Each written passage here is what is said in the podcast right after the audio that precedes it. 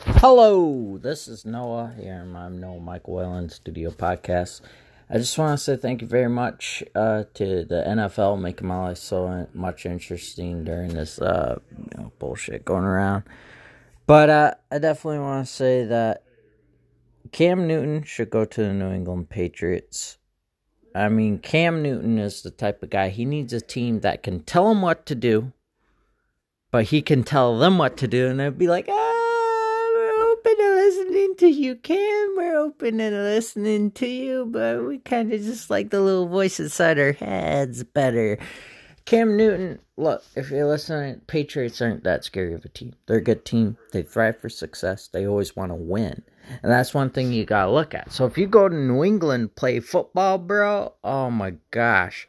All I'm saying is Cam Newton should go to the New England Patriots. He'd be a great quarterback. Anyways, thank you for listening to Noah Sports Network, NSPN, and uh, a brand of at Noah's Brands. Thank you very much for listening.